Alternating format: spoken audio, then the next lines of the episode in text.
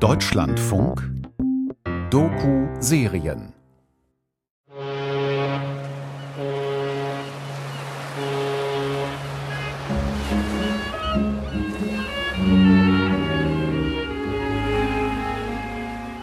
Im Februar 1939 füllt eine zierliche, elegant gekleidete Frau im Hafen von New York Einwanderungspapiere für die USA aus. Sie ist gerade mit dem Schiff aus Europa angekommen, trägt einen modischen Hut und samtene Handschuhe. Mein Herr, Sie wollen ein Interview, also bitte notieren Sie, hören Sie zu. Ich zeige Ihnen gerne meine Valeur und all meine seelischen Interieurs. Die Frau heißt Fritzi Massari und ist die berühmteste deutschsprachige Operettensängerin der 20er Jahre. Als Gesicht des Berliner Metropoltheaters war sie die unangefochtene Diva des frivolen Gesangs. Komponisten wie Oskar Strauß haben Stücke nur für sie geschrieben. Wer damals Rang und Namen hatte, kam zu einer Massari-Premiere. Und sogar der preußische Kronprinz schließt sich heimlich ins Metropol, um sie zu sehen. Ich weiß ganz genau, was ich will. Freiwillig ist Fritzi Massari allerdings nicht in Amerika. Nach fast 30 erfolgreichen Bühnenjahren ist sie auf der Flucht vor den Nationalsozialisten und wird nie wieder eine Bühne in Europa betreten. Den Rest ihres Lebens lebt sie in Kalifornien. Was dieses zweigeteilte Leben für die Österreicherin bedeutet hat, das möchte ich zusammen mit der Komponistin Farahnas Hattam in Erfahrung bringen. Mein Name ist Etienne Röder. Schön, dass Sie uns dabei begleiten.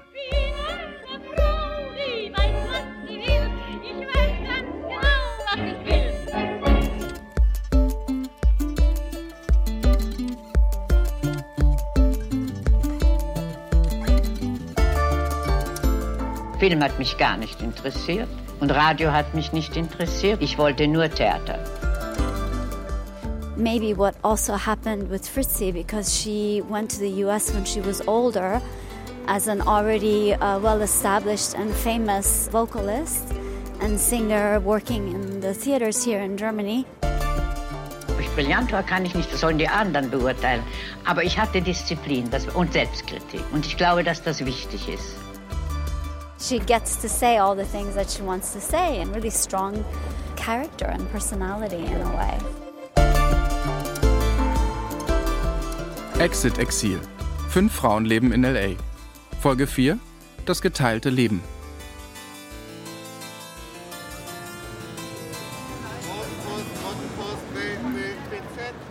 Berlin. Ein Freitagabend im pulsierenden Zentrum der Hauptstadt. Touristenscharen pilgern zum Brandenburger Tor gleich um die Ecke, um ein Foto von der untergehenden Sonne zu machen. Und auf dem Prachtboulevard unter den Linden genießen die Flaneure den Frühling. Eine Straße weiter, in der Bärenstraße 55, treffe ich die iranisch-amerikanische Komponistin Farahnaz Hattam vor der komischen Oper. Hi Farah, nice to meet you. Farahnaz ist ganz in schwarz gekleidet, trägt einen knielangen Mantel und schwarze Designerstiefel. Die Komponistin und Klangkünstlerin ist unglaublich viel unterwegs. Drei Monate war sie als Stipendiatin in der Villa Aurora in Los Angeles. Vor zwei Tagen erst hat sie auf der Biennale in Venedig ihre Komposition für einen Film vorgestellt und in drei Wochen fliegt sie in den Senegal, um dort auf der Kunstbiennale Dakar ihre Komposition für eine Tanzperformance aufzuführen.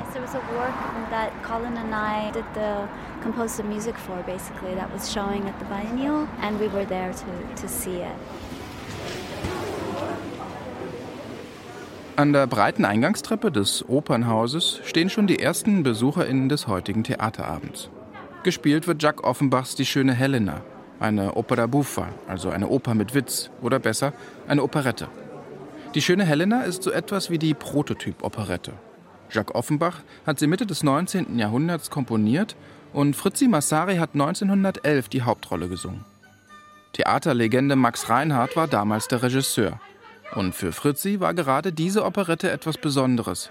Denn den Ehemann der schönen Helena, König Menelaus von Sparta, spielte Charakterdarsteller Max Pallenberg, den sie einige Jahre später auch in echt geheiratet hat. In Offenbachs Stück treffen Figuren der griechischen Mythologie auf heitere Unterhaltungsmusik und den einen oder anderen Gag. Ein Kulturprogramm, das Farahnaz Hattam so noch nie besucht hat. Zwischen einer Operette und ihren elektronischen Kompositionen liegen Welten.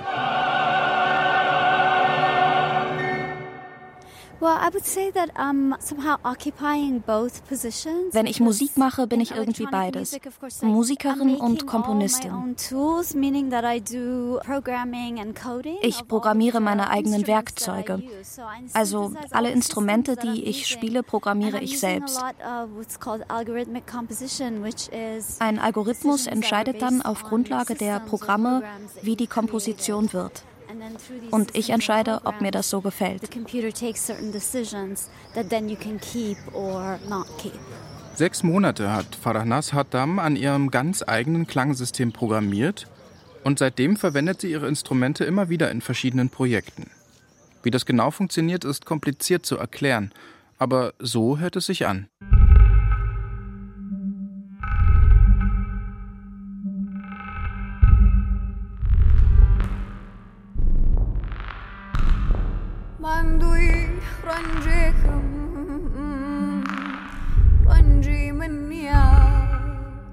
Farahnas arbeitet aber nicht nur vor dem Computer. Gemeinsam mit dem US-amerikanischen Schlagzeuger Colin Hacklander tritt sie als Labor auf. Und hier mit der Sängerin Hani Mojtahedi. Farahnas ist in der Szene der elektroakustischen Musik vielen bekannt.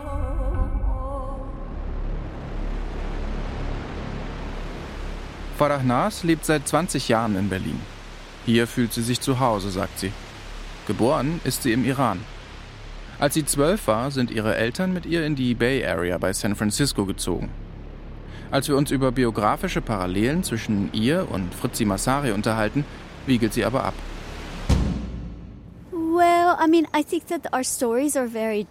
Fritzis und meine Biografie ähneln sich eigentlich überhaupt nicht. Denn als sie ins amerikanische Exil gegangen ist, konnte sie schon auf eine erfolgreiche Karriere zurückblicken und war schon fast 60. Ich dagegen war noch ein Kind, als ich mit meinen Eltern wegen der iranischen Revolution in die USA gekommen bin. And uh, I think the generation that actually really suffered having to go into exile as adults were more my parents' generation. Ich glaube, Ihre Geschichte hat viel mehr gemein mit der Generation meiner Eltern, die auch darunter gelitten haben, ins Exil zu gehen.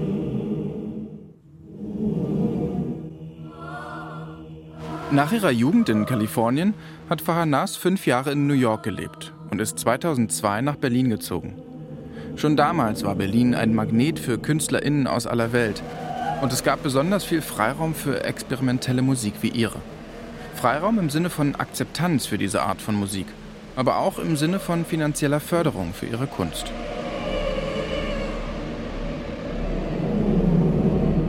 Du und Colin, ihr wart jetzt gerade in Los Angeles in der Villa Aurora. Ihr habt ein Stipendium von der Villa Aurora und dem Thomas Mann Haus gehabt. Was für eine Rolle spielt so ein Stipendium in einem Künstlerinnenleben? A very important one. Uh, having a stipend means that you get to um, really concentrate on just your own work outside of this kind of like financial pressure. Stipendien sind für uns super wichtig. Damit können wir uns ohne finanziellen Druck komplett auf unsere Arbeit konzentrieren und haben die Zeit, die es braucht, um zu recherchieren oder hin und her zu überlegen, bis die nächste Idee kommt. Denn im kreativen Prozess gibt es Phasen, da weißt du einfach noch nicht, was der nächste Schritt ist und man braucht Zeit, um das herauszufinden. Das geht nur mit finanzieller Unterstützung, wie hier in Deutschland. Etwas, was es so in den USA gar nicht gibt. The kind of like support that you have actually in Germany, which is lacking in the US. Der Einlass beginnt und die drei schweren, gusseisernen Portale der Oper öffnen sich. An Premierenabenden zu Beginn des 20. Jahrhunderts hat sich die Menge vor dem Eingang bis auf die Straße gestaut. Eine Parade der Autos, Kutschen, ein Gewusel von Abendmänteln, Riesenhüten, Frackwesten und Zylindern, Gelächter, Zigarrenqualm und Monokeln. Das Who is Who des Berliner Nachtlebens hat sich hier an einem Premierenabend präsentiert. Auf 1000 Plätze gingen 25.000 Ticketbestellungen ein. Und das, obwohl so eine Premierenkarte schon mal zwei Goldmark kostete. Auf dem Schwarzmarkt sogar noch mehr. Die Ausstattungen der Revuen, in denen Massari mitgespielt hat, waren üppig und damit teuer. So wie die Garderobe der Gäste. Ja, wenn wir jetzt hier auf die Leute gucken, die in die komische Oper reingehen, das sind gemischtes Publikum, Männer und Frauen, ganz normale alltägliche Sachen, normal clothes, not very fancy or exaggerated. Yeah, that's nice. I mean, what, what I Ja, ich finde das gut. Also Mir ist das vorhin schon aufgefallen. Hier sind ziemlich viele hippe junge Leute, die in die Oper gehen. Das hat mich überrascht, denn ich hatte so ein Bild im Kopf, dass nur ältere Leute in die Oper gehen. But I was pleasantly surprised to see actually young people also going in. Okay, dann lass uns reingehen. Let's go in.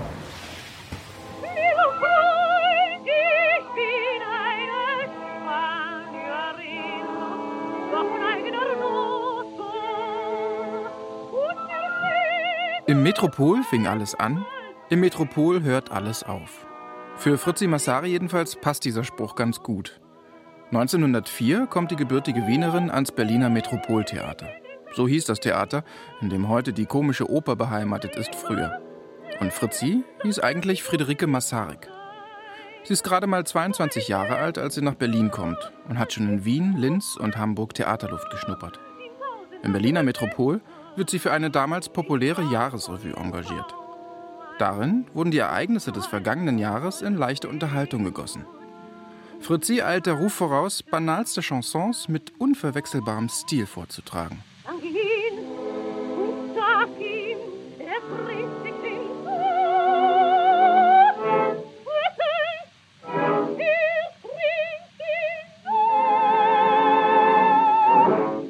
Habe ein Lied gesungen, ich habe mal ein Reischer gehabt und das war ein unglaublicher Erfolg. Sagen Sie das doch bitte nochmal, den Titel. Ich habe mal ein Reischer gehabt. Ja. Auf Deutsch, ich habe einmal einen Rausch gehabt. Haben Sie verstanden? Das ist klar, ja, das ist ganz also ich leicht kann zu nicht verstehen. ganz verleugnen, dass ich in Wien geboren bin. Nein, aber dann, wie Trotzdem gesagt, meine Wahlheimat Berlin war. Auf das Räuscherl folgt gleich ihr nächster Kracher. Denn auch wenn Fritzi keine außergewöhnliche Stimme hat, so schafft sie es durch ihre einzigartigen Interpretationen, die Aufmerksamkeit des Publikums auf sich zu ziehen. Auf diese Art behandle ich die Männer. Ich bin ein Kenner vom starken Geschlecht. Ich mime oft die allertollsten Sachen.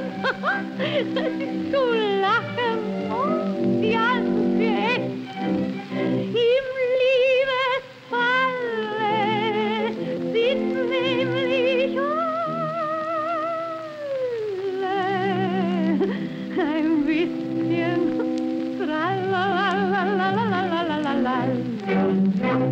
Klingt erstmal etwas platt, und doch sind die Leute hin und weg von der kleinen Wienerin mit den großen dunklen Augen.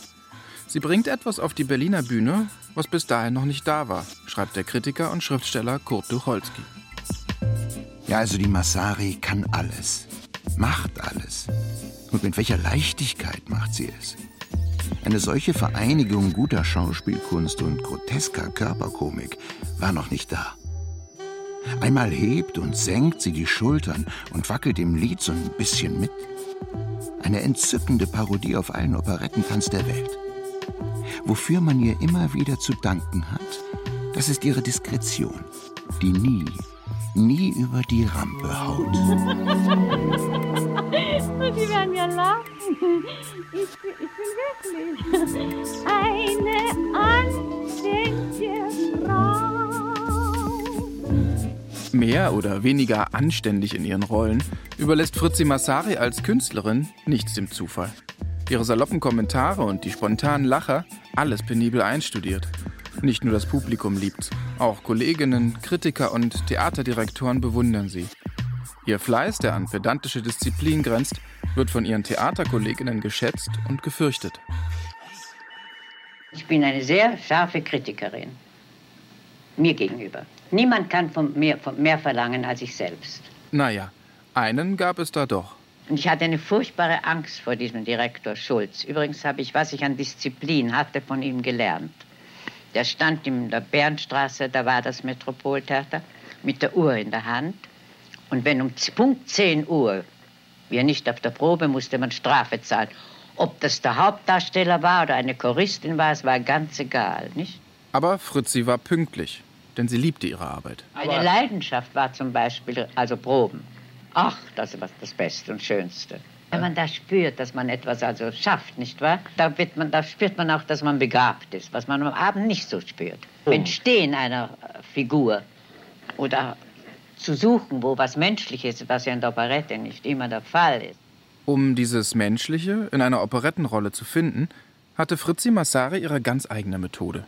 Wie ich ein Dirnenlied zu singen hatte, bin ich, ich weiß nicht, wie man das Viertel nannte, in ein Armenviertel gegangen, um mir alte Kleider zu kaufen, so. um echt zu sein. Das habe ich, das ist, glaube ich, durch mein Leben gegangen. So wie ich nie eine falsche Blume auf der Bühne hatte Ja. oder nie ein Wasser oder eine Limonade anstatt Champagner. Sie haben immer das ich musste Echte für gewollt. mich, äh, für mich selbst, nicht fürs Publikum, äh, musste ich etwas haben, dass es echt ist. Nicht wahr? Nicht, dass ich merke, dass ich was äh, spiele oder wie.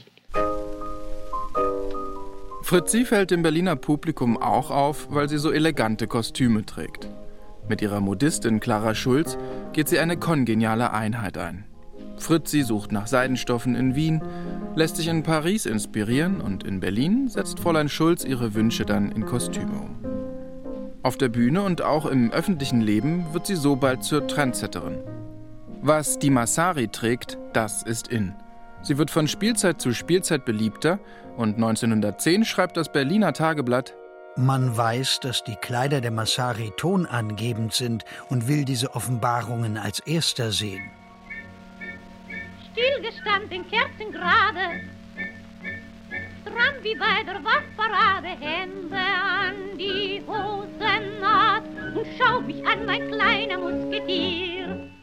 Während sich die Soldaten ab 1914 in Frankreich und Russland gegenseitig abschlachten, prallen der Krieg und die Novemberrevolution 1918 vom Metropol ab wie Gummi.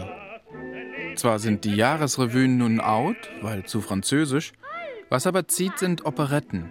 Leichtfüßige Themen, frivol, doppeldeutig und mit Melodien von Leo Fall und Emmerich Kahlmann, die nach Österreich-Ungarn klingen.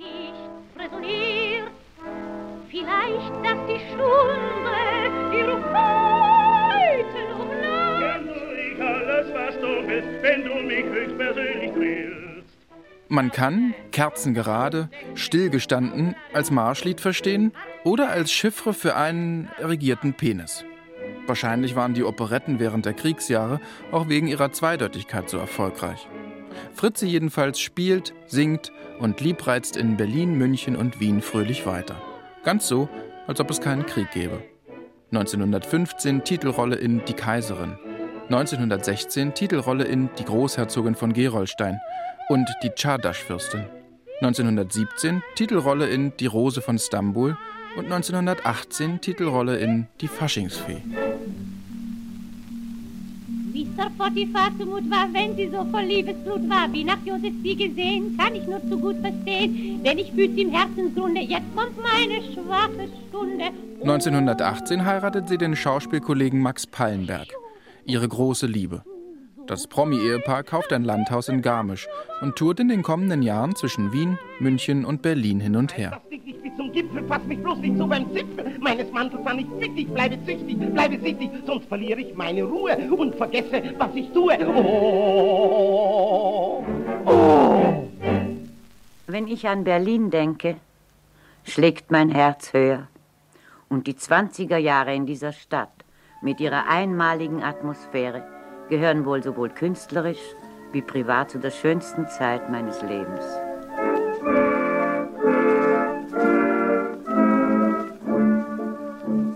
Berlin wird ab 1924 zur Theater- und Filmweltstadt und Fritzi ihre Königin. Passend dazu landet sie als kapriziöse Luxusdame Kleopatra einen Hit. Die Perlen der Kleopatra von Oskar Strauß ist die neue Massari-Operette. Hier trifft Wiener Operette auf Berlin Jazz der Roaring Twenties.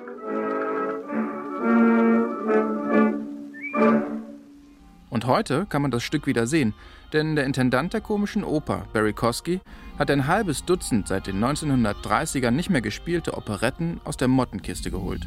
Sie entstaubt und mit einem ordentlichen Schuss Klamauk vermengt. Auch die schöne Helena, die ich mit Fadanas Hartam besuche, gehört dazu. Wir gehen ins Foyer der Oper. Vor uns die riesige Treppe, die zu den Logen führt und oben wie ein T nach rechts und links ausläuft. Die Treppe hinaufzugehen, mit der Handfläche über den messinggoldenen Handlauf zu fahren und unter den Schuhen den roten Samtteppich auf den Stufen zu spüren, fühlt sich an, als würde man fast hinaufschweben.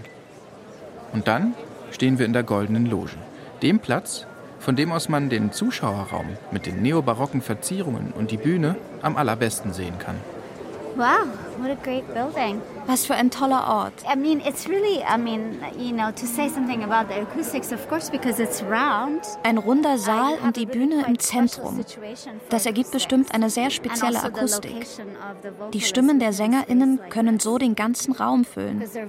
Ich nehme an, sie benutzen Mikrofone. I guess they're using microphones these days, aren't they? No. No. Ah, so they don't even need to because of just the, how the room was made, how the acoustics of Sie brauchen also gar keine. Mikrofone. A like, Wahrscheinlich, weil es keine stehenden Wellen gibt. Alle Wellen werden durch den runden Raum zurückgeworfen. Ganz anders als in einem rechteckigen Raum zum Beispiel. And it doesn't deflect it in like uh, as a rectangular room would, for example. Wäre das ein Raum, wo du sofort Ideen hast, wie du arbeitest? Would that be a, Yeah, a- absolutely, Yeah? absolutely, yes. I would use the orchestral pit. Ich hätte sofort Ideen, klar. Ich würde den Orchestergraben, aber auch die Logen, wo das Publikum sitzt, nutzen. Also eigentlich den ganzen Raum. Und ich würde auch den Rundgang mit einbeziehen. Also draußen, wo die Leute hin und her flanieren.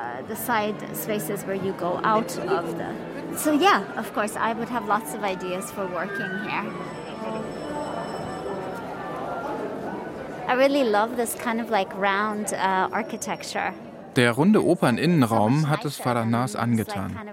Als wir auf unseren Plätzen sitzen, in den weichen roten Sesseln im Parkett, erzählt sie mir immer wieder, wie sie die einzelnen Räume, Nischen und Nebengänge für ihre Klanginstallationen nutzen würde. In gewisser Weise back to the roots, denn bei Fritzis Aufführungen wurde auch der gesamte Raum genutzt. Der Bereich außerhalb des eigentlichen Vorstellungsraums, also der Flur, das Promenoir und das Foyer, waren früher eine regelrechte Flaniermeile. Und das während der Aufführung. Die Türen zwischen Innenraum und Rundgang waren damals ständig offen. Von Ruhe für die Kunst konnte da keine Rede sein. Es ging vielmehr darum, sich von den heiteren Singspielen, Revuen und auch Operetten anregen zu lassen und dann draußen mit einer Dame oder einem Herrn anzubandeln. Eigentlich ein bisschen so wie in einem Techno-Club heute.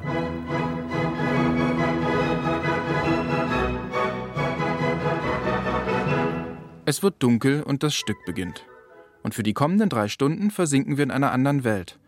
Nicht nur, weil die Figuren der griechischen Mythologie, die im Stück auftauchen, alle miteinander in wilde, orgiastische Drei-, Vier- und Fünfecksbeziehungen eintreten, sondern auch, weil die Ausstattung so üppig ist. Viel nackte Haut, Federkopfschmuck, wilde Verkleidungen, atemberaubende Masken und eine beeindruckende Choreografie.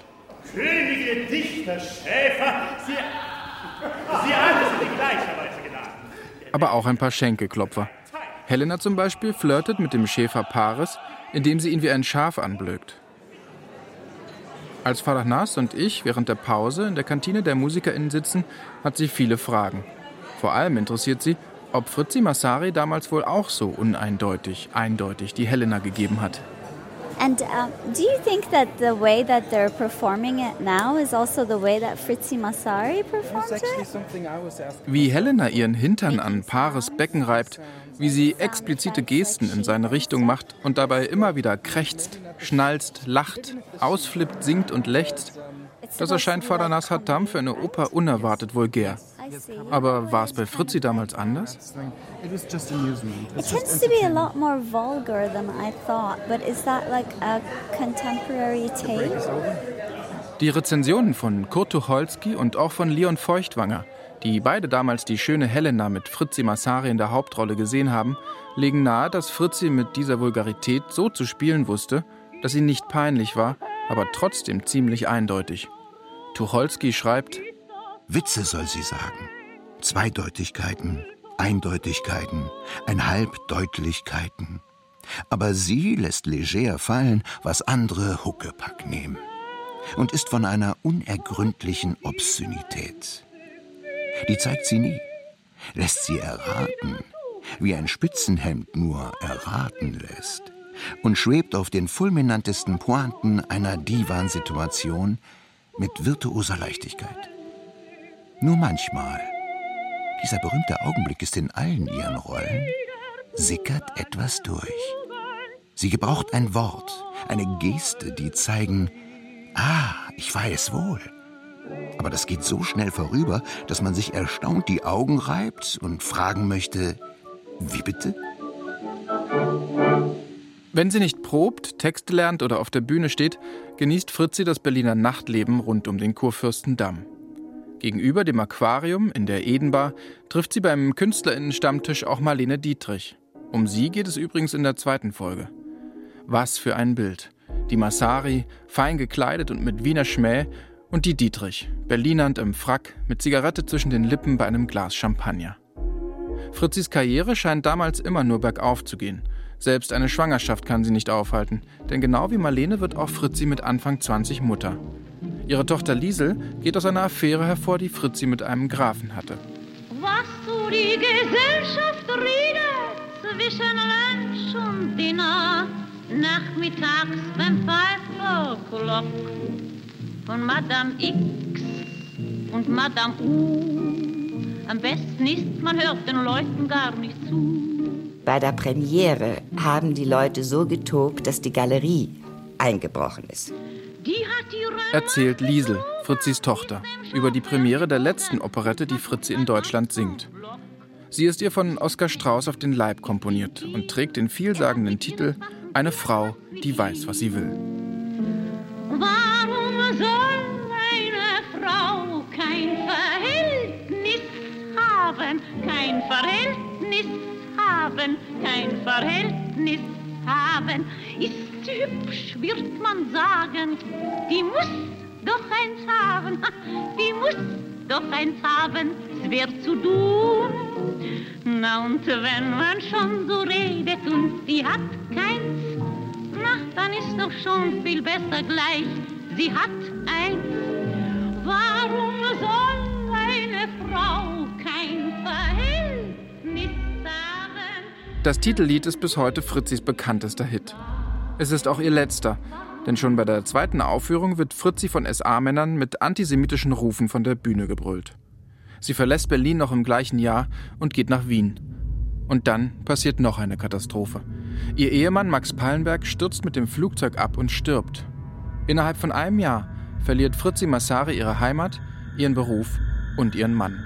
Ein Bruch, der ihr Leben in ein davor und danach teilt. Der Versuch in London noch einmal auf der Bühne Fuß zu fassen scheitert. So einzigartig wie auf Deutsch schafft sie es auf Englisch nicht zu singen. Ihre Tochter Liesel, die den Autor Bruno Frank geheiratet hatte und bereits in Los Angeles lebt, überredet sie 1939 nach Amerika zu kommen und bei ihr zu wohnen. Als Fritzi in New York von Bord des Schiffes geht, ist sie 57 Jahre alt. Bruno Frank und meine Tochter lebten hier in diesem Haus. Bruno Frank war damals bei der Metro engagiert und die hatten Angst, mit Recht, dass der Krieg ausbricht, was mhm. ja auch der Fall war. Mhm. Und so haben sie alles Mögliche getan. Ja. Und so seit dieser Zeit lebe ich also hier. In Beverly Hills. In den schönen Kalifornien und in dem reizenden, wirklich sehr ruhigen und wunderbaren Beverly Hills.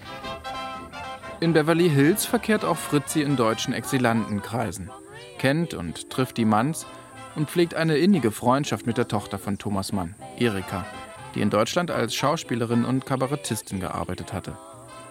Auf die Frage, warum sie in Amerika nicht nochmal auf die Bühne zurückgekehrt sei, antwortet Fritzi in einem Interview anlässlich ihres 80. Geburtstags.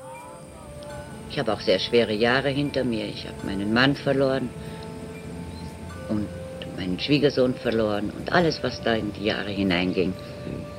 Ich habe mich erzogen zur Ruhe und ich bereue es nicht. Ich bin gerne hier. Ich habe das Haus und den Garten gern. Ich habe zwei süße Hunde. I got my share in every way. Sie richtet sich ein in der kalifornischen Gesellschaft. Vom Ruhm ihrer Berliner Jahre jedoch zehrt sie noch bis an ihr Lebensende. Nach Hollywood sind ja Briefe gekommen, weil ein Artikel in der Zeitung war, die Kaiserin von Berlin. Es ist nach Hollywood ein Brief gekommen, die Kaiserin von Berlin bitte nachsenden nach Hollywood. Und ist angekommen.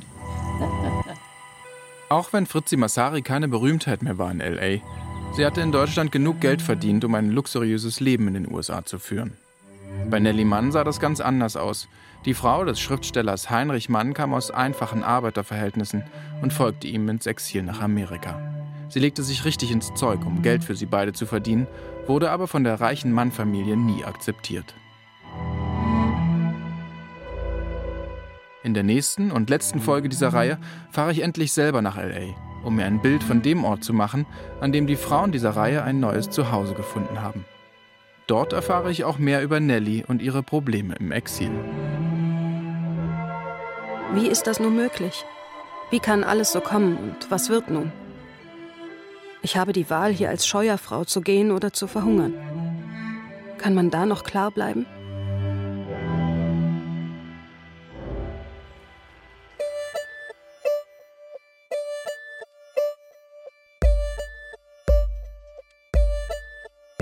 Exit Exil. Fünf Frauen leben in LA. Folge 4. Das geteilte Leben. Von und mit Etienne Röder.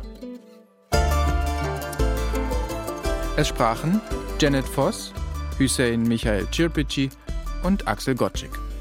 Ton und Technik Hendrik Manuk und Thomas Widdig. Regie Philipp Brühl. Redaktion Anna Seibt. Produktion Deutschlandfunk 2022 in Zusammenarbeit mit Villa Aurora und Thomas Mannhaus.